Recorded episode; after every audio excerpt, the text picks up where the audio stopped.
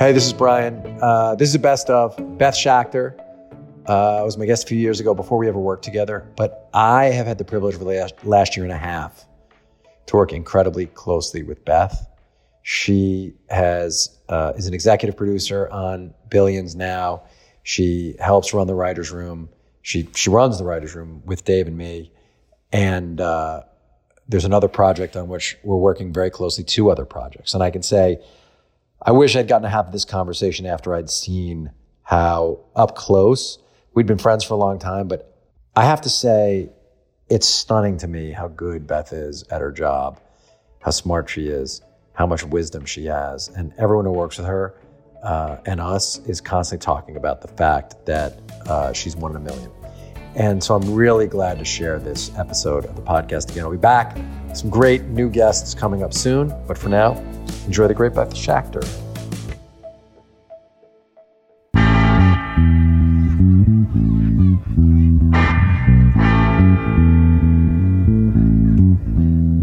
Hey, this is the moment. I'm Brian Koppelman. Thanks for listening. Today's guest is my real friend, uh, one of my favorite people, Beth Schacter, who is a co-producer and writer on the show Quantico. She's also a writer director. Uh, And I'm a Made- producer producer now. I just got promoted. oh, now she's a full producer. full producer. You're a full producer. IMDb still is lagging. I understand. It's lagging. It says Those co-producer. because they're owned by Amazon. But I know you've already been doing the job regardless. I know. Everyone in the room talks about how you're the rock star and you're basically help run set and everything. But I'm just saying. no, I know. just got to catch up. Sorry. No, that's fine. Um, no, advocate for yourself. I Start know. right away. I know, right away. Just immediately. Right away. just go for it. Let's just fight. How else can it happen? I mean, you have to. If you don't, this is what, a lot of what I want to talk about. A woman in the business. How do you advocate? Yes. That's it. Don't let someone understate your title. Exactly. Say what it is. That queen of the universe. you should just say Best Actor, who's the executive producer and creator of Quantico. yeah. no, and also owns ABC.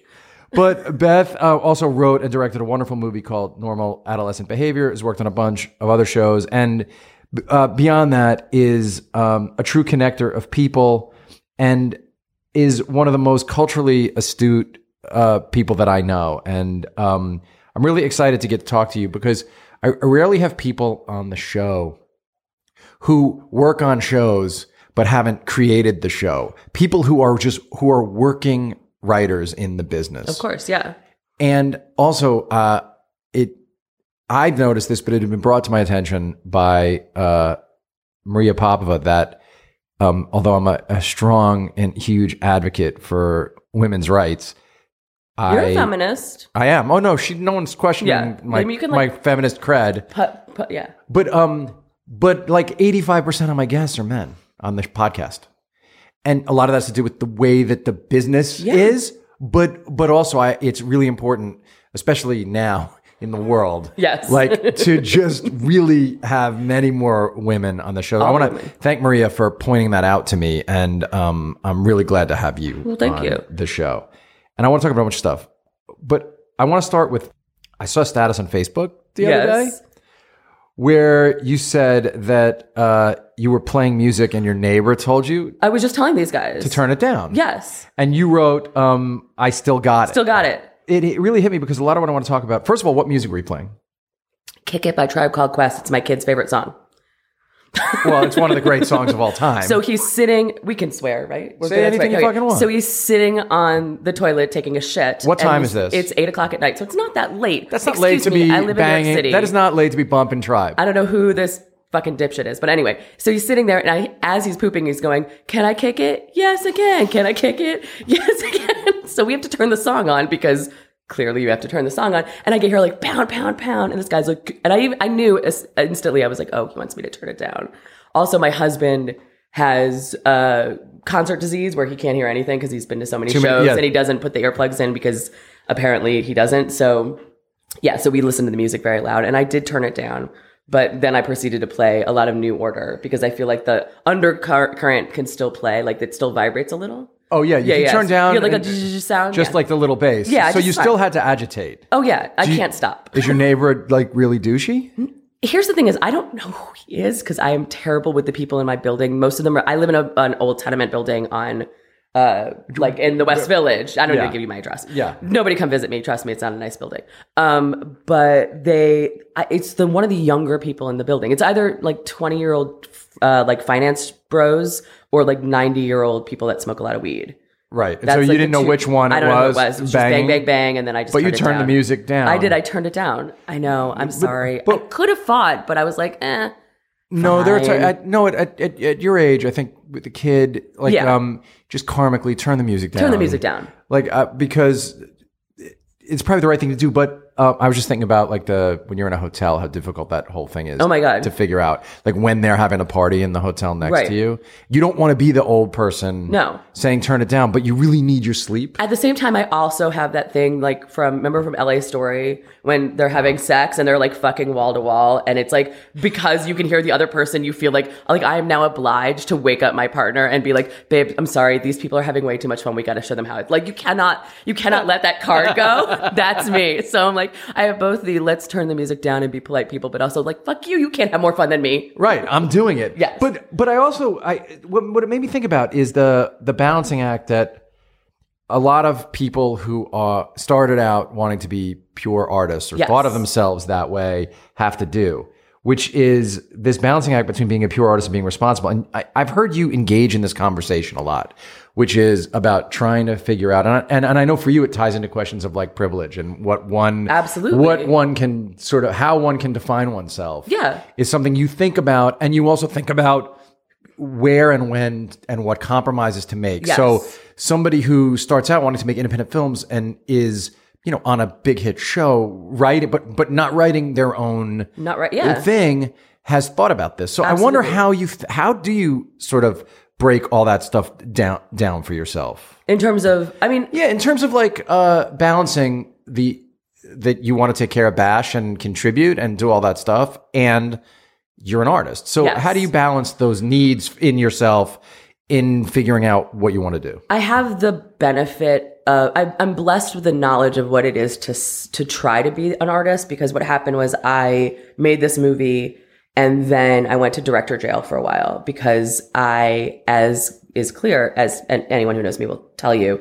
have no edit button when it comes to certain things. And I was being told by rooms full of dudes that I had to change the movie and change the title and re-edit it and do this. And I just I have a low tolerance for people whose job it is to do marketing and finance and, and international sales telling me how to tell a story. I'm okay with you telling me how to sell a movie, but you can't tell me how to tell a story. I know how to tell a story. You know how to do your job. It's fine. I, I don't walk up to construction workers and tell them where to put berms. So why don't you not come up to me and tell me to tell a story?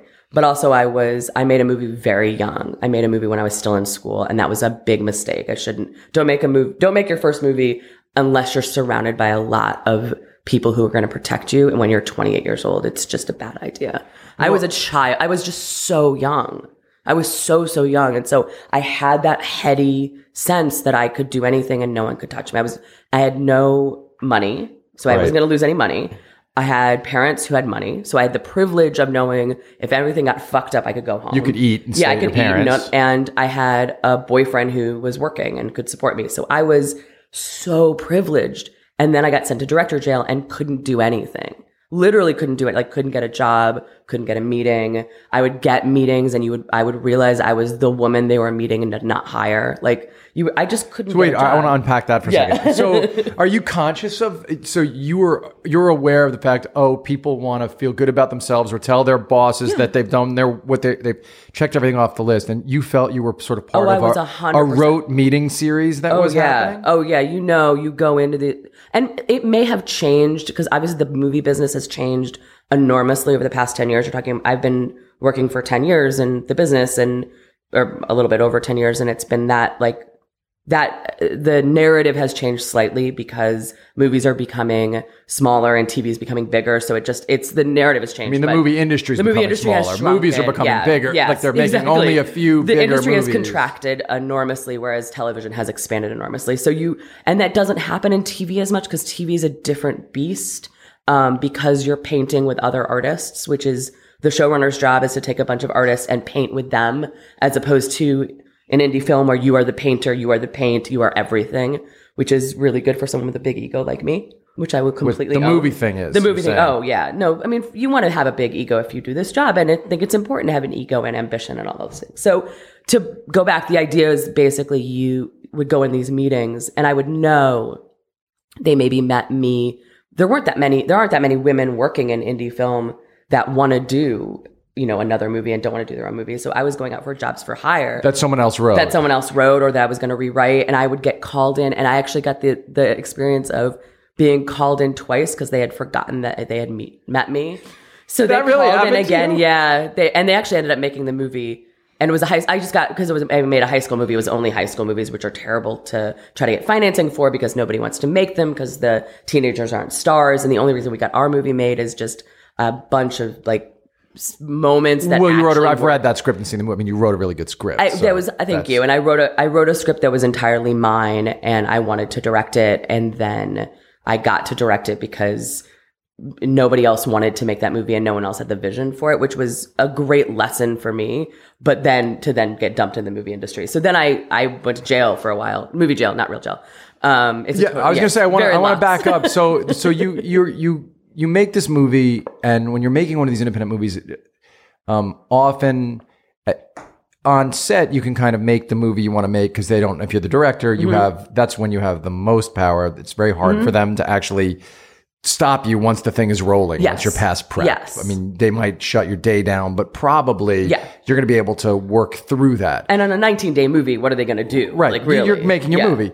But when you get to you do your director's cut and then show it to them Mm-hmm. and you don't have final cut on the film, it becomes uh it it can become thorny. Yes, and what happened is I, my now husband, then boyfriend, was the editor. So we locked ourselves in a room and basically sort of fell madly in love with each other, working together and fighting, and because that's what you do is you really find someone that you can like argue with, and you know, with your editor, you have to fight for things and against things, and you have to let them show you things and be open, but also be st- strident about other things, and it's it's a dialogue between you and your editor. No, I think you're describing a marriage. And- you're a and marriage that's what we because realize is- I was gonna say I don't have that relationship with my editors really, but but what we did realize after that is like, oh, we could get married now because we know each other and we know That's perfect, We've yeah. seen all the dirty, dark grossness uh, that we can both be. We can see who we are in a room and we can respect each other and work work it out. We can work it out. We can fight and work it out.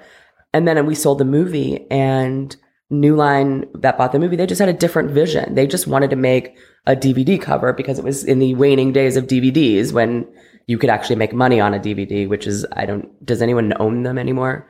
I only own the Miyazaki movies for my kid. That's literally say, I all have I a bunch of. Criterion DVDs And that I still have. And now you can stream them in sort of shitty quality. But it is like that was what happened. And so you end up serving a different master. And because you took somebody else's money to make your movie and they're making their money back selling the movie, that's the job. So you deliver somebody else's film. All of a sudden, this thing that was yours, you deliver. that was precious and like you and I didn't handle it well. I will be very honest. Like it was not, it's not something where I've met other directors who've handled it better. Well, you're and a I've strong. learned to, Well, you're a strong person who a has. good word. no, you're a strong person who has your when when you've made a distinction about the world, like you've thought it through, and then that's the way you Yeah. feel about Yes. it. And not that you don't take in more information. Yeah. y- you do, but like when you have your opinion, you're strong in it. I mean, do you feel? Did you feel being a woman? Because you said you're in a room with a bunch of dudes. Like, were you feeling condescended to, or were you feeling? Um, I didn't were you bringing understand it at the time. I really didn't. Like again, like I, I can't express how emotionally young I was when it happened. I was just a I was a kid really in every way, like artistically and as a because I started in theater and came to film very a little bit Well, later. yeah. So let's let's back up then, um, and talk about your- Yes. Uh, you, how you how this you became an, an artist, as someone who does this, and then we'll get there. So, like, you grew up the daughter of a doctor and a scientist. yes. Which doesn't. and a crazy feminist. My mom was a crazed, uh, true blue feminist. I got Our Bodies Ourselves and this book called The Women, which is a oral history of the four most important women in feminism. I think when I was like nine. So f- feminist, you know, I wore ERA buttons to school and not even knowing what it means. Where'd you grow up? In uh, Ohio and Connecticut. So very suburban and but really um working my my mom my mom went back to work when I was 3 weeks old. She really had a, she had a career. It was not a job. She was someone who was committed and whose identity was very tied to her career and not as tied to her children and that was a really beautiful thing to be raised by because you end up realizing that you can have your own identity. It's not that she didn't, I mean, she loved us enormously and, and raised us with abs, with energy and passion, but we were not her identity. And that meant we had to have our own identity. And that, that was the biggest gift she gave me as a parent is to say, you're not me and I you don't owe me anything in your identity. You're your own person. It's how it's it's, it's how you deal with your kids, which is they're your kids, but they're their own people. Yeah, and you got to start there Yeah, you have to just look at everything through the prism Yeah. of what's best. Only just what's for best them. for them. Yes, really. not for you. And it's so hard. you ha- I mean, it's so difficult to do you wanna- because your ego is so tied up in them Yes. because you you know your love for them. Yes. you want what's best for them. Yes. and you but you really have to separate what's best for them and what is it that gives you some endorphin rush. And You have to separate that. Oh my God. It's like you go to school, you apply to schools and you're like, oh, you got into the good school, but it's not good. We just had this. We got into this great school in New York. And I was like, he's going to suffer there. But a little part of me is like, I got into the good school. Like, it doesn't mean anything. Yeah, but I mean, I mean, as long as you, I, I, I would say, as long as if if somebody parents with some intention, they've Yes. already they're like so many people don't have the time in their lives even to think about it. That's one of the things that I think I'm the, been the most sort of lucky about. It's just that Amy and I, because because we work doing things that we love, because I've been fortunate to be successful. Like I've had the time to think about parenting in Yeah. a way that is a, an incredible luxury. It is. And I think you when you have two parents or one parent or four parents, however many parents you have who have lives that they enjoy, even if they're difficult and full of strife, which all of our lives are, and your kid sees that, it becomes part of their identity and then they strive for that. And so that their ego is the thing that you're raising. I just want to raise a kid that has, I don't mean ego like I want to be a star, but like that center self. You just want his self to be, I want my kid's self to be true and, and have a direction and for him to know it and for him to follow it, which is really what an artist does, but it's also what a scientist does. It's also what, you know, my mom looked at science like art, which is you have an idea, you it sits in your brain. You think about it you imagine it you give yourself space you question it you say it out loud you challenge it you ask other people to challenge it and then you try it. And that's how science works. It's not a it's an art form. Science is an art form. It's an art form with rules the same as ours is but it's an art form. And that's so i really learned it from her and she was also a um secret writer and really wanted to be a uh-huh. writer. So I also became a writer because it was what she wanted to do when she grew up. Yeah, wait, I have so many questions about what you just said because it's awesome. Like, so were your dinner table conversations? I mean, the thing you just talked about, the way your mother went about prosecuting her job. Yeah. And I know you've written about your mom a lot and Yeah, yeah, all yeah. that stuff and Yeah. very and lost your mom too Yes, young. lost my that- mom to all that- cancer. all that stuff. But The irony of having an oncologist dad does not, yeah, it's fun. It's good. You can't right, really put that in a TV show. no, still you lost your mom. And I know yeah. uh, what she meant to you, but were you spoken to like an adult at an early age in a way and, and in, in, enlisted in these conversations? I, it's we grew up. So my mom's first jobs, uh, first research jobs, and first work was she's an immunologist. So a lot of it had to do with AIDS. So we grew up, you know, late seventies, eighties. That was my dinner table. So it was, what is this disease? How is it affecting people? How can we disseminate it? What is, you know, what are all these scientists doing? And the scientists would come to your table and they would talk about it. But it was really about what did this paper say? Well, I challenge that assumption. Well, what does this paper say? And there was no, nobody asked us our opinion on our lives. But if you could speak up and ask a question, you were in the t- you were at the table. So for me, it was the challenge of can I be at the table? Can I? And there was no TV, What do you mean there was no TV? no TV in our house. You grew up with not. No, we had TV. So we had TV. My parents had cable TV in their room, but and we were latchkey kids, which I guess do people still do that? Yeah, yeah. Is that allowed now? Like it's not illegal, right? Because we were latchkey kids. We walked home every day and let ourselves in. And from I mean, some people. Yes, people. six, there are people still definitely Yeah. live like that. You can't yes. call Child Protective Services on me now because I'm a grown up. So right fuck it. Uh, I was a latchkey kid, so we would come from like what age? Um, third You and your grade, sis- you and second. your- my my you little your- sister your were sister. were only one grade apart. Right. Um, second grade, I guess. Second, second, third grade, we'd walk the three blocks home. we would turn on the TV and we would get a bowl of ice and put it on the back of the TV. So my dad, when he would come home, would put his hand on the back of the television to make sure it wasn't hot because tube television. And if it wasn't hot, then we were okay. So we had a we had a system. So we You watched, knew how to cool off the TV? Oh my god, totally. And the only TV we were allowed to watch was Sunday, and that was like Muppet Show and Not Davy and Goliath. Please tell me you weren't watching Davy no, no, no, no, no, no. When we were kids, it was. I they're great as you know. It's like you're talking about MTV. Like all we did was watch MTV. It was like Because I watched I watched a lot of Davy and Goliath before I realized that it was proselytizing. Oh. no. I didn't was- realize it was a show that was proselytizing. No, it was a lot of it was it was the, the uh, the the astronaut and the MTV and the flashing sure. and, Oh, and you're- loader and I you know I, we just grew up on MTV. That was the only thing in our Yeah, house. you're a And, generation younger than I am. So. uh, so, but that was the thing. That was Wait, so how would you how would you make sure he didn't know the TV was that you'd watch the TV? We put the ice. So you put the the, the you put a put a dish towel on and a bowl of ice, and we would have some. And like you knew what time they were coming home, so you would be watching for the driveway, and then they, he would pull in the driveway. You'd turn off the TV. You'd put the ice away. You put the bowl away. I don't. I think my dad still has no idea. I'm pretty sure. I'm pretty sure he has no idea that we did this. that you were scamming TV. Oh my god, scamming so much TV. And then what ended up happening is my the reason I really love television is my mom would let me watch TV with her on so you're talking like m- late 80s, like the prime China Beach 30 something years. And that's my formative television. Those two shows are like the shows for me. Right. And my so-called life. Those those three. so fun. The late '80s was the time that the, that I watched the least television in my life. I think because I graduated college in '88 and I was working, and you know I was in the Yeah. music business, so like I was out Yeah. all night every night. Yeah, you're not at home. There was just no. I basically watched NYPD Blue was the only television show Oh, that I watched.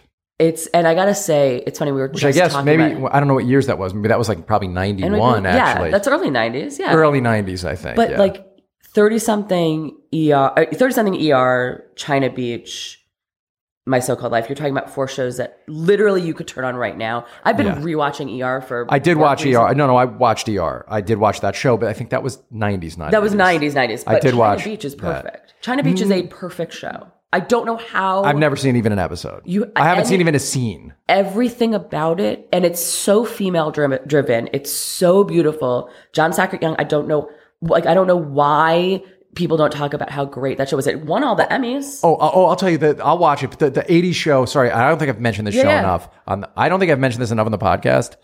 But absolutely, because like I always talk about the things that are um, the the the things that made me want to do this f- for my life, or Yeah. the, the shows that meant the most to me.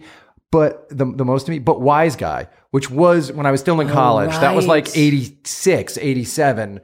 So uh, Wise Guy, which was the show that had these arcs, and Kevin Spacey became famous from this show. He played a character called Mel Profitt. That was the last show that I watched. I watched Wise Guy, and then nothing until the nineties, essentially. that's amazing i movies, remember yeah just movies. But that was my TV show, right. Wise Guy. But you would have been like in junior high school. well so. and it's also like so it was all tv and then i went to college and it was all then all of a sudden it was like oh my god movies and theater and so then it just became like that was like Well, the thing right, came, so, but yeah. when you were a kid, were you? I'm always interested in people who become writers, what they were like, and like sort of the how they interacted socially. So you're obviously your childhood was different than the other a lot of the other Yeah. kids. So what were I you an a- oddball or were you a cool like I was cool? I'm a weirdo. I mean, I've been a weirdo my whole life. We, I think we all are a little bit weird, but um, I was a weirdo until sophomore year in high school, and then I was a bad kid for a few years. I, I went. What does that mean, I was like a nerd. I was the nerdy kid who like asked for extra homework and didn't like. I had very, and then I figured out that I had boobs and that boys liked those, and then for three years I just was a parent's nightmare. And actually, when I had was pregnant, I was like, "Please be a boy, please be a boy." Because if I'm a girl, if I get a girl, I'm You're so gonna- the fucked. revenge I'm is gonna happen? fucked. You Right. just know that's the way karma works out. I'm probably gonna still get fucked over by it, but at least no one can come home pregnant. I, I was bad. I was, let's just say I was bad. There were police and there were drugs and there were boys and I was making terrible decisions and doing all the drugs. The good news is, is that by the time I got to college, it was done. I just did three hard, dumb years. and did your parents notice? Oh, right away, God. like quickly. Oh God! And what's so funny is you think you're so smart, like because I was also Well, because you figured out the ice and TV thing, so oh you could probably God, cover you this you're like up. a fucking genius. You're like, I'm gonna come home like just like rolling hard and boy hickeys and like and Right. my parents are gonna have no idea what I was doing and reeking of booze and uh, sneak upstairs and my parents knew the whole time and they're to their credit and I, I don't know what I would have done had I been presented with me to their credit their rule was as long as you are safe and you don't drive and Right. you don't get caught we can't really stop you um Interesting. That we led you- can sort of guide you but we can't the more we can try to control you the less controllable you'll be Interesting. That kind of let you burn through it in a way more quickly than if they were putting up a certain kind of Yeah. resistance. I think I might have stepped in a little sooner on a couple things, but I'm glad. I'm glad I did. I mean, look, I look back and I'm like, listen, I'm glad I'm alive and nobody, I didn't die and nobody assaulted me. I, got- I got lucky. You've no, I mean, like you think about it now, I'm like, oh my god, I'm such a fucking idiot. Well, we all do certain Oh dumb things god, when we're young. so dumb, so dumb. But you know, well, I will say that people didn't weren't really aware in the same ways Yeah. na- that you Yeah. are now of the risky. I mean, I would. I mean, just think about it. Like, um, we would ride our bicycles Oh, uh, everywhere. So even that's like hard to imagine letting your seven year old just go. All right, I'll see you in three hours. and Oh my just God. ride their bike wherever they want. I mean, I would just ride my bike as far as I could go, That was- alone, yes. with no phone and Oh, yeah. no anything. No, it was until I was in high school. It was put a book in my back pocket, ride my bike as far as away as I could, and read in a corner in the woods somewhere. That was my whole like. I had a couple friends that we would do the same thing. We'd all ride our bikes. What were you reading? books. Uh, everything. I have a I have a voracious appetite, and I'm blessed with being able to read at lightning speed. So it was a lot of Stephen King. It was a lot of.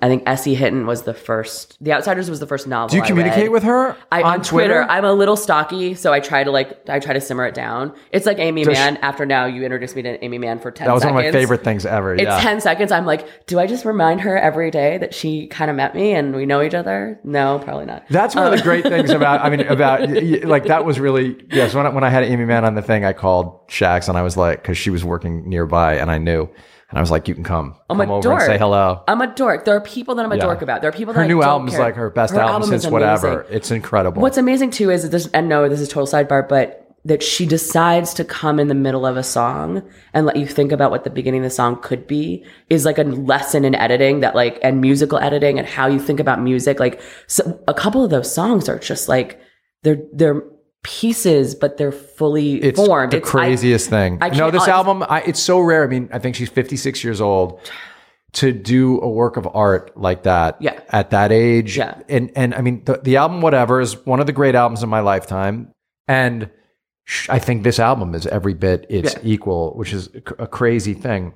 But uh, Sorry, I'm a sidebar No, that's queen. great. Sorry.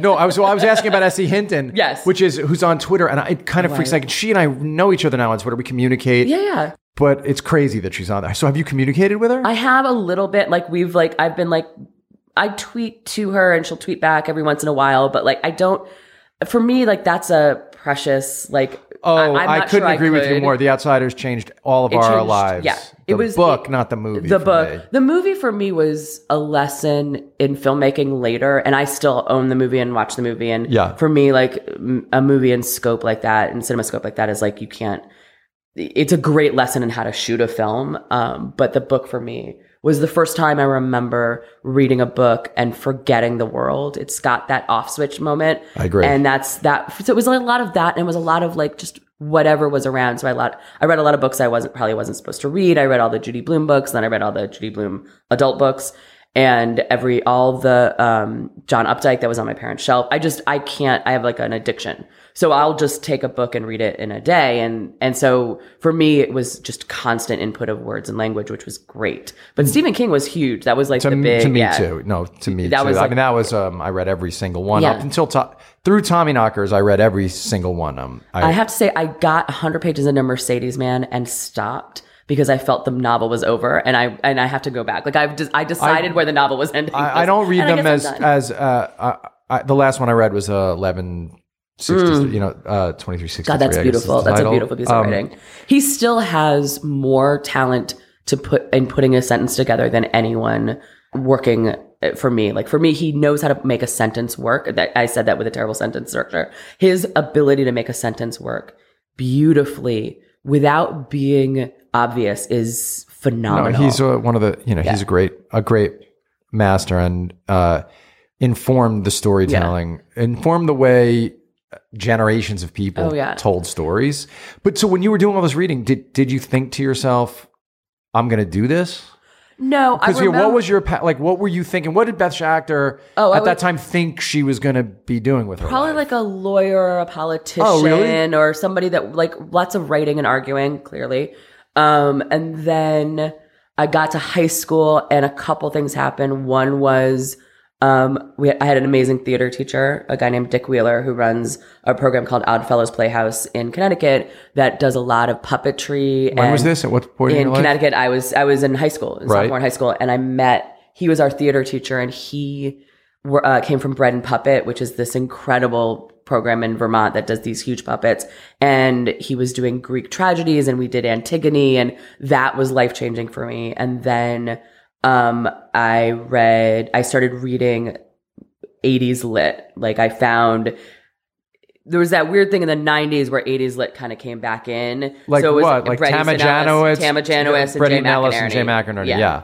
And so for me, Tama Janowitz and Jay McInerney, I was like, huh, something's here. Like, I don't know what this is, but this is a voice and it's a story and I recognize all the people and I recognized everybody in less than zero. So I, I knew all those people. So for me, that had like a, something was happening there. And then I went to Kenyon and I got cast the first day in a play.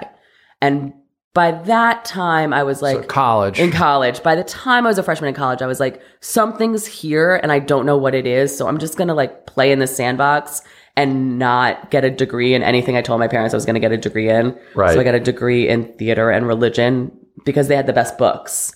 Religion had the best books. Like that's what I'll say about if you if you want to major in something where you read the best stuff, major in religion. The the best writing. Yeah. Because you're I mean, I was an English yeah. major. The Yeah. pretty good books in that too. Yeah, it's but it's, it's like know, the best. yes. If you're going to read nonfiction, then so you know it was theater, and and that was really it for me. Is and then I moved to New York the second I graduated.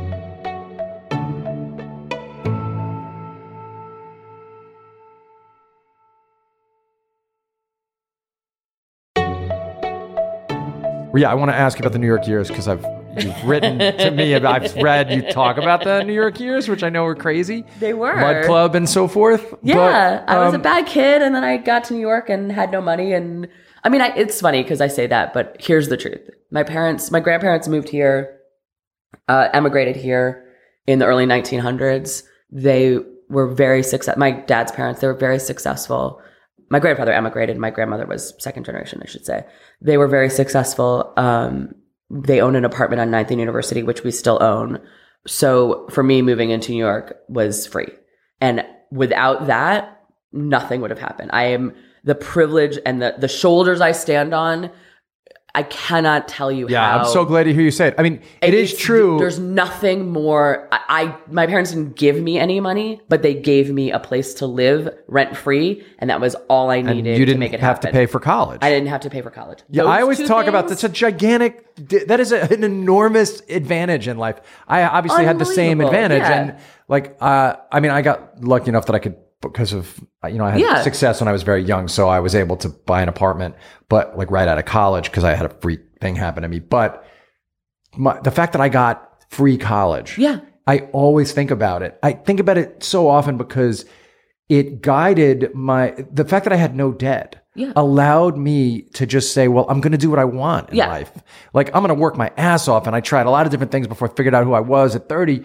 I, um, and I always worked so hard and rigorously, but I didn't have this monkey. Um, I didn't have this Yeah. thing that I had to satisfy. And that is a giant separator. It's a huge, and it's it's. If we could give everyone that, I would be so happy. I'd be so. You do what you want with my taxes. Like give everybody a college education. It's the ability to go to school and just think about school and just think Yeah. about your brain. Not have to take a job. Like, so I was at school and obviously I was doing other things. I was producing music. I was doing other stuff. But to have those four years to, to do that without thinking about having debt. And just uh, thinking about was thinking and becoming a critical thinker is uh, if everyone could just get that opportunity, I'd be so happy. It just it's I agree. It's a blessing, and I I I am so grateful, and I'm so aware of what that does to someone and what that gives you. And I will say there is something I'm circling way ahead, but Go. when you when you go into a writer's room, the people that are often there are people that have had that advantage. And that is one of the reasons that I like when rooms don't reach out to people that are a little bit different. When they do reach when out. they do reach out and they have a different voice in there because we do homogenize based on a, a level of education and it's it's a homo- it's a homo- homogenizing factor that I think changes the way television is written. Yeah, you know, there's a shared basket of cultural references that you have if you were able to go to certain schools, read certain books, get exposed to certain music, culture. I there's this fantastic episode of Reply All where they talk to uh, somebody at I think who worked at Google, an engineer. He was like one of the only African American uh, engineers at Google, and then he st- went on this mission, and, and they talk about the value of diversity, the Yeah. value of so instead of framing it as let's do the nice paternalistic thing for the person who's the outsider and didn't have the advantage, what they talk about is the the lim the incredibly uh, uh, limiting factor of a, a bunch of people having this, the same references, the same experiences. And in fact, you're not doing it's not the way to think about it isn't I'm doing a nice thing for these people. The way Yeah. to think about it is that entire other set of beliefs, references, experiences benefits the whole in an enormous way. And that- our yeah. discomfort with it as a culture Absolutely. uh, our discomfort with with the fact that the, it is something that if we could just uh, our, our discomfort leads us to, as you say, these homogeneous Yeah. work uh, working environments and people with whom we work, and in fact, it limits us tremendously. Well, and you take someone like to me, like Eric Heisserer is a perfect example. There's a guy who is He wrote clearly- Arrival. He wrote Arrival. We know him. He's clearly a brilliant human being who didn't go to college and got a job and worked in aerospace and figured out what he wanted to be. And his experience and his way of working through the world is so evident to me in that movie that I went back because I I know Eric and I know uh, you know I've hung out with him and that's but we talked a little bit about his uh, growing up and not going to college the last time I saw him. And I went back and watched the movie. And what you realize is without that experience of being slightly other intellectually above and yet not above of and yet not of he never would have been able to write that character that beautifully written female character with the kind of passion that he did it really is again, like- Specificity and the passion. specificity it's my favorite movie of last year, for sure. For me, that was my favorite movie. truly and and the talent that it takes is informed by your experience and that's part of why we well, like he's writers he's rooms. he's uh, promised to come on the podcast the next time he comes come on, through New York. Yes. which I think is going to be in will bring him. That'll be in, June. So we've yes, I love her too. yes But uh, my favorite whiskey friends he has said uh, that he'll come on the pod, and I'm um I'm sure that he that he will. I want to go back to one thing, which is Yes. you quickly mentioned the holy trinity of uh, mid '80s writers: Tamara Janowitz, Bret Easton Ellis, and Jay McInerney. And I, I would say I'm not sure all those books last, but a friend of mine just texted me three weeks ago and said, um, "Hey." A friend who didn't come from comes from an entirely different cultural background than than uh, we do, and a whole different set of references. A, a friend who's a, a, a an evangelical Christian was uh, was wow. raised that way and is that way still, and wrote me and he was like, "Hey, um, I just read Bright Lights Big City. What do you think of it?" And uh, I wrote back like, "That book is still a masterpiece." Yeah. And he was like, "Oh, I'm so glad to hear you say that because I I'm blown away by it. Yeah. I'm I and and I would say." If you're listening to this and you're younger than I, you know I am, uh, and you you're like, oh, that sounds like this moldy '80s thing. not. That book's like a masterpiece and really worth reading. I think it's the the the best of all those things I think it that is were written too. at that time. The other one, the one that I really wonder if it holds up, and I was actually thinking about getting it again, is uh, Shampoo Planet Coupland. I just don't know Douglas Coupland. Does that still? I don't know. Uh, It's funny; those books were just of a moment. I know that um the, was- the next like the the next little one of those was um Mystery of Pitts Mysteries of Pittsburgh, Pittsburgh, that and was huge and for Emperor me. of the Air, the Ethan Oh, Canin yeah. book, And the Ethan Canin- and Ethan Pam Canin. Houston's book. They all came out kind of in the next couple of years. Yeah. Cowboys are my weakness. Those books and um those all I think. but that that hold up. moment in time in the nineties. Jesus' Son still holds Oh, up. Jesus' Son is so good. If people haven't read Denis Johnson's Jesus' Son, you got to Oh, read that book. and then too. go see the movie because it's a beautiful movie. the movie's really good. It's not movie- the it's not the equal, same. It's not the equal of the. no, it's not the uh, same, but it's not the same it's the- it's got one of the one of my favorite performances in the world. Um, Crude Billy Crudup. Yeah, it's just ridiculous. But yeah, no, those those books, that whole moment where books, and again, I I'm sure had I been 10 years older, 10 years younger, it'd have been a different set of books. But these books that felt like I could know these people and I could be in their world, but I was also diving into an entire time and place was just Yeah, no crazy. I mean, it was just it was huge for me. Right, that was really huge so so you come to, you go to college, you do theater. Yes. You think to yourself, I'm gonna I'm gonna work in the theater. Oh yeah, no, I was like, I'm gonna go make theater, like theater, theater, like re. Theater. Yeah, no, I- like yeah. I wasn't gonna make like I wasn't gonna go to Broadway. I went. And no, found, you were like gonna be like, no, Brecht is too mainstream. Oh, 100%. My Yeah. big project when I came, so embarrassing. My big project that I came, when I came to New York is that I wanted to do an adaptation, a high school adaptation of Antigone using football players. And I wanted to do an entire production of Glengarry Glen Ross with 12 year old boys. yeah, those well, are my people two have big tried. but You know, projects. people have tried the Mamet thing, but The he won't Mamet allow with people. kids. Yeah, no, he won't. He won't allow people to switch the, the genders. I guess Yeah. you could do it just playing those characters. You could have a woman. He couldn't stop you from having a. Well, I guess he can give you the. I don't know how that He licensing can't. thing Yeah, works. I just thought like to have a 12, to have 12, to have kids do Glengarry Glen Ross would just be the best thing ever because it's so, the point is that they're children.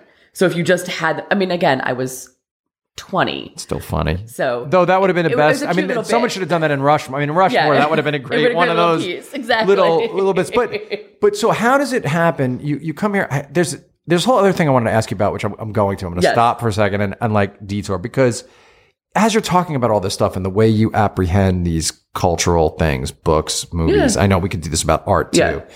One of the things that your friends, the big benefits of being your friend is we get to take advantage of the fact that like you have the best taste in everything. So I'm, but what I'm really interested in is how did how did you develop like your cultural taste buds? Like, was it conscious? Was there some practice that you had? Like some people, you know, go through and they're like, okay, well, I'm going to go learn about impressionist art now. I'm to really think about it and sort of get my opinion. Like, how did you form this prism through which? Because you are the person that someone will call for, like, hey, what's the best small hotel in San Francisco? But Right. also like. Hey, what's your favorite record that came out in 2004? Right. And I'm, I, you know, people, I've seen many people ask you, like, I need to buy a gift for someone. I know you don't know them, but here's what I'm thinking of. And then Right. you always know exactly the right gift. Like, wh- it's an amazing skill set you have to, of understanding what's great in all these different sort of cultural forms. And I, it's obviously something that matters to you. It does. It's not a coincidence. So how did that all, I'm like, how'd you develop all that? vampire. I'm a vampire. You Uh, just- yeah. No sleep. That's No, it. no, no, no. It's no. I literally, I suck it all. everybody that I come in contact with, I steal from. I, I'm a, th- a a thief is a better word for it. I'm a thief. Like right now, our showrunner and show creator Josh Safran has the best musical taste in the world. For and he does. He has an encyclopedic knowledge of music, which means every day I get a new piece of music from our music supervisor. Which means I am Wait, more encyclopedic about music than I am? Oh my god! Well, More than me. maybe because Broadway. Yeah. Yeah, Okay. Broadway. Sure. So, so, and because I feel challenged I right know, now. You should. You should. I'm you a should little be able to threat- uncomfortable. I'm a little okay. bit uncomfortable. okay.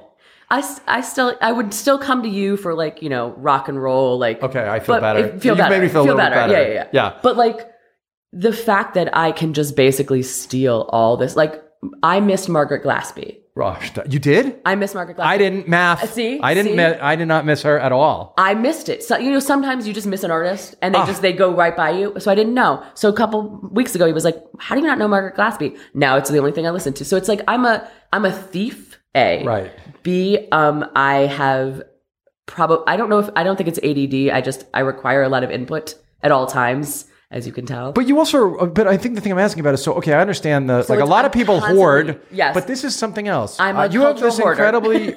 yeah, but I. I okay. But, But um, I also- you're also. It's interesting, right? Because you're not somebody who uh, doesn't understand the things that she's great at or, or is not willing to talk about it. But you're this area. You're you're being modest. But the- But the thing, yeah, because here's the thing.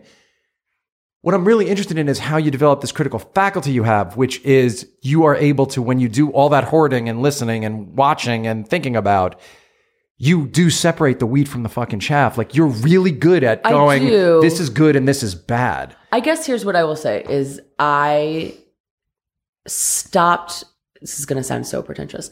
I stopped questioning why I liked something and just started liking things. And I I did that early enough. And I think that's a gift of being in this city when I'm in my well, 20s. comfortable in your own skin and somehow, and comfortable not. skin, and also the gift of being I, I don't know of being Well, was- m- I don't know what it is, but it's I stopped questioning why I liked things and I just started saying because I think sometimes what happens is people say I like this but it's not cool. Like Uh-huh. Francis, this that song by Francis, not a cool song. I think it's in the 50 Shades Darker soundtrack. Right. It's a fucking great song. And Say you didn't again. care. Yeah, you I don't care. I don't fucking care. care that it's a piece of I it, that's I don't care that Demi Lovato is laughable. I like Demi Lovato. I like Taylor Swift. It's like if you stop Don't, challenging don't compare them. They're No, entirely I know, they're different. not- Taylor Swift's a great artist, but No. Demi Lovato's a singer. It's totally different. It is, but it's yes. I, I I'm okay But I get it. I get liking it. Yes. it. And I think what happens sometimes is that we're so worried about being cool. We're so Mm-hmm. huge. worried. This is huge. so worried that that what if I like something and someone doesn't like it? And I learned very quickly that the best thing you'd be is like, okay. And I think that to me was the great gift. Yeah, of- not caring about being cool in that way is an enormous, Yes. enormous thing. and I don't remember when it, know that's not true. I do remember when it happened. I remember what where I was in my life and I was I was living here and I was going to school. I was going to grad school. I was in Columbia and I was realizing with a friend of mine, we were just having these very long talks. Um, he's an actor and and we I you know, we would just go walking everywhere.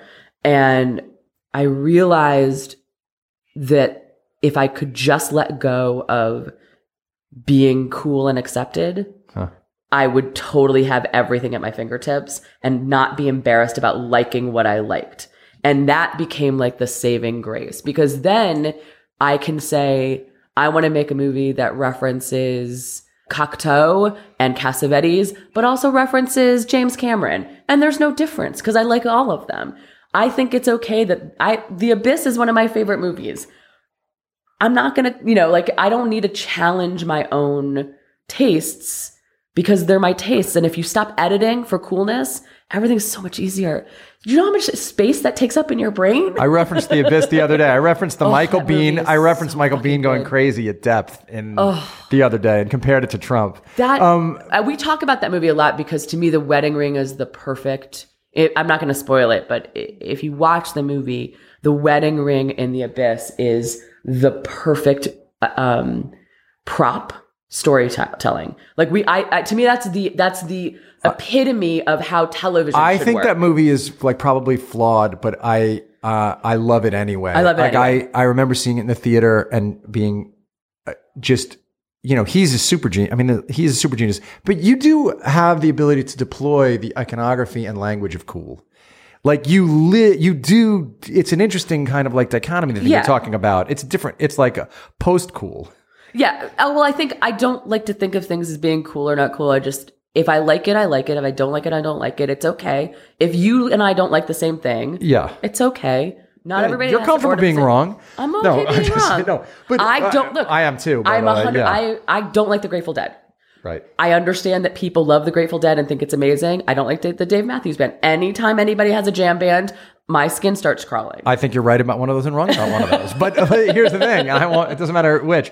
Uh, I could make you a ten song Dead tape that you would like because would- I hated You would the only Dead. be the 87th man. I hated the Dead. I was totally wrong. One of the great regrets of my life. Not not like um, Yeah. real like one of the great sort of cultural regrets of my life is I probably had ten opportunities to see Jerry and I never did. And then after he died, like five years after he died, I suddenly realized why he was great, and I like now know and I love Jerry Garcia. But I and I'm I so regret not having gone. and maybe one them. day, maybe one day. I never back. liked the Dead. I didn't, but now I could I could make you the tape. But that doesn't matter. I How guess what I'm amazing, by the way, interested that we're saying is the tape. Like, I'd it's a you a Spotify- tape. It's a, you'd make a real tape. I'd have Sure, to go find I'd a tape deck to play it. playlist. But it feels like a tape to you. If I were making it for you, it would Yeah, feel like making feel a tape. tape for some reason.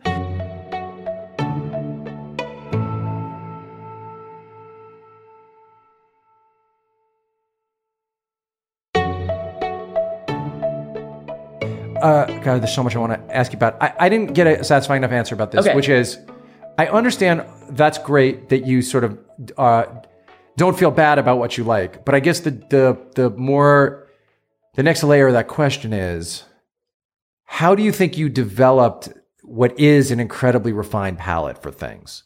right? So that's a slightly different. So yes, part of it is exposure to a lot of things. I guess I'm asking, were you born that way, or did that right? Because there are things, right? Were you born that? Because it, it is the kind of thing where somebody could not even like you. And they still would ask you Who doesn't for those like me? No, I'm questions, right? but I'm saying you're. It's like not um. It's not because we're friends. It's like you have um a skill the same way Michael Johnson is fast. Like you have an ability to know what's good and what's not good in lots of areas, and why something's special, and why oh no, like you know if I were like you went to if you went to a store and there were 17 bottle openers and one was more expensive but one looked right, you would kind of know. So I'm just curious how you yeah. develop that faculty. I don't know. I don't know. I don't think. I really don't know. I'd have to think about it. And But you do know everybody asks you those things, right? people right? do ask me. I think I honestly. It's funny because in my experience of it, it's because I'm a busybody and I offer opinions where I'm not asked. So uh, my experience is not that I'm good at things. It's just that I really like get up, up in people's fucking business.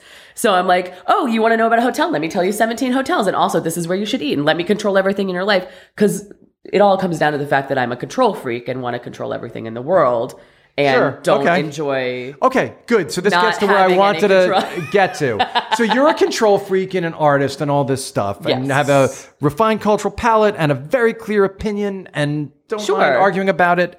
Yet you've built this career now where you're a member of Mm-hmm. writing rooms, and it's the most blue collar job that there is. It's highly, Absolutely. it's an incredibly highly paid job. Yes. So it's a 99%, it's Yes. a 1% job. Yes. But within the 1% thing, Yes. being on a writing staff is a blue is the blue co- most blue collar one of these writing You are the jobs. third guy on the bench in a medium NFL team who maybe goes and gets a, a pass once in a while. That's your job. You're not Right. And I've never lived I've been lucky enough never to Yeah. live that, right? I've always just Dave and I've always just created our own Yeah. stuff. I don't think I could I actually not sure I could do it, but like because of the need to sublimate your ego and pure artistic like your artistic I think I would chafe against it very hard for me. How do you do it? Like how do you think about the job? What are the good parts of it? What are the bad parts of it? If someone's thinking about a life as a writer, a lot of time I talk about, hey, chase your dream, and I mean all that and work rigorously. But there are lots of different levels that that lands at, lots of different ways to do it. How do you think about it? Um, well, I would say the key is to have a dad who never approved of you and then constantly need to seek his approval. That is the only way to make it work. No, just Because the writers, are, you mean because of the showrunner? yeah relationship. You- it's no and actually i'm i'm that is not my relationship with my boss at all um but it that i in a way part of my psychology is that i am look i'm not this isn't psychology 101 you know if, if your parents don't approve of what you do or my dad didn't approve of what i does not approve of what i do or doesn't really understand it or get it and withholds all approval then you will constantly be seeking approval and like any Sure. um, person that seeks their parents' approval, you will put yourself in a dynamic where approval is given and not given. So it's that's part of it. But honestly, why I like it, I like making stuff. I'm a very, I'm like a, I like the craft of making and talking and writing, and also the fact that you get to write stuff that gets shot right away. Because I suffered through indie films, so Yeah. for me, like the fact that everything that gets on the page is is going to be shot, and that it's our responsibility to not just come up with it, make it make sense, make it sound good, make it right, but also shoot it, edit it, finish it, put music on it, deliver it, go to the mix. I get to so that's When yeah, when you're a producer on a show, Yeah. your episode, you follow your episode the whole way through. and You- I'm lucky enough in this particular on this particular show, I am an end to end producer on every episode. So I I am in the writing, I am in the outlining, I am in the script, I am in the shooting, casting, music, post delivery. I'm at every mix. I I have been blessed with a boss who has said, I want you to have all of my skills and has decided to give me all his skills. So I don't know. This is only my third job in television. My first job was with Amy Sherman Palladino. I was a staff writer. I was pregnant when she hired me, which is crazy. Um, I learned how to be in a room. I really learned how to be in a room and how to behave in a room and how to read the room and how to solve the problem of the room and not solve my own shit and, and say, what is the problem and how can I solve it? That all you do in a room is take the water that's handed to you and carry it. That's your entire job. And it- everything else is ego, not, not necessary. Every writer in the room, that's your job. Everything else is production, and that's important stuff, and the writing and all of that. Then I was on a show that shall remain nameless, but you can look it up on IMDb. That was a terrible experience for me, and was tr- was was a truly terrible, sexist, horrible the worst thing that's ever happened in my career. Honestly, I think even worse than the uh, I depressed and had to go to therapy. Just bad, bad, bad, bad, bad. Then I got this job, and Josh Safran, who runs the show, knew me as an independent filmmaker and actually knew my movie and wanted me there as a filmmaker.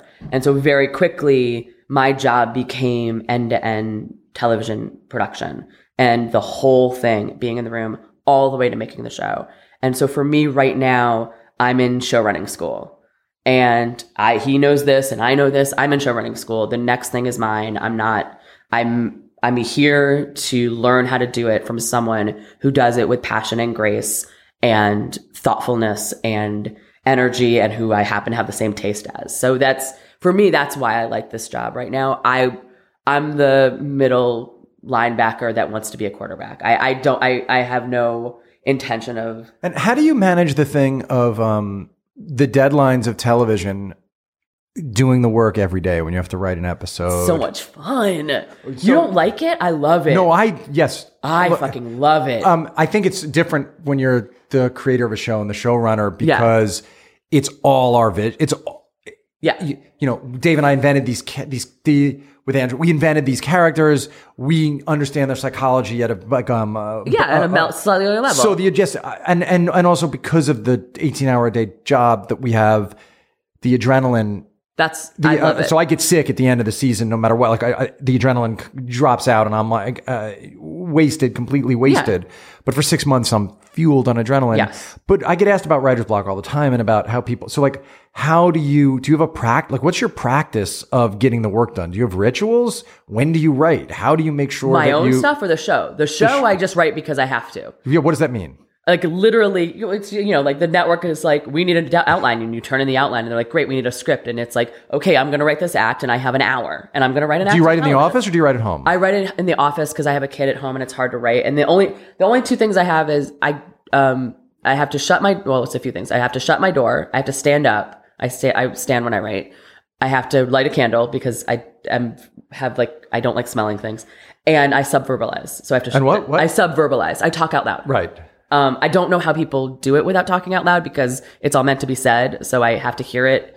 And I- so I, and I used to not subverbalize and then I'd have to go back and reread it because I couldn't hear Yeah. it. So I subverbalize and that's it. And I just, I write in restaurants a lot. I don't I d- subverbalize. oh God. I have headphones on, big headphones. you have big headphones. Blast music, and I, I edit in, I edit my own stuff in restaurants. I edit in public because it's embarrassing. So I use the power of mortification in my own scripts. Do you cut for yourself on a laptop? Oh, you edit your scripts. I not- edit my scripts. not- yeah, yeah, No, no, I edit scripts. Like, so I, I print out a hard copy and I, And then I read, in a, a thing, right? I read pencil. So you just stuff. are able to because the deadline just dive in. That's why you're built I'm, to do I'm this fast. TV thing. I'm very fast. I'm not, outlining is my least favorite thing. I don't like writing outlines because I, I, Nobody I, I likes resent writing it. outlines. I resent the Me fuck out too, of it. right? Because you're precious, like we all Yeah. are, and your creative whims should be I'm able like, to drive what is the this thing. fucking thing? I And it's agree. also an outline is a sales tool. In television, an outline is a way to tell the network what they're selling. A script is a script. So, but for me, I can write, I can write an act in 90 minutes, a decent act in 90 minutes at this point, maybe That's an hour. insane.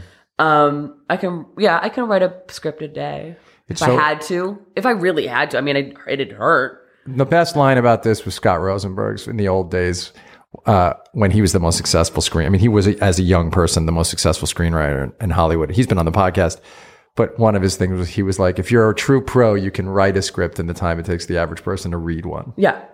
which is uh, just No, no. It's, it's Not true, by the way. it's not true. but But, and I also had an ex who said you should have to read a book the same with the same time in the same time that people wrote it. And I was like, that doesn't sound- seem like a good plan. I'd like read a word a day. Yeah. I can't. I need Yeah, instant. unless you're reading Anthony Trollope, you have to then then you can Then just typing. Look, I have uh, I have I- so many I'm more fine. questions for part two. We have to stop because we have have, to to stop. But um, we're going to do part two of this because I want to ask you all a bunch of questions about literally just about being a woman doing this and and about mentorship and about the responsibilities you feel and about the the whole journey because even the casually tossed off things about oh I worked on the worst show and it was a horrible sex experience It was like horrible. the, you know, I, we didn't talk about the writers' rooms and Yeah. sort of what they're like, and and and uh, the male-dominated culture that it's still, other than uh, if you're in Shonda world, that it still is. Hey, Beth Schacter, where can people find you and follow you on Twitter and ask I'm- you what they should listen to or where I'm or always watch? the same. I'm Beth Shax, B E T H S H A X. Always. And everyone calls me Shax, which is why. I was about to say, Shax, thanks for doing this. Of course. Um, really glad to have you on the show. Go back to your writer's room. And um, people, follow Shax on Twitter and ask her questions, and she will steer you right. If you want to find me, I'm at Brian Koppelman on Twitter. If you ask me what to wear, I will say fleece, so don't ask me. See you next time. Bye.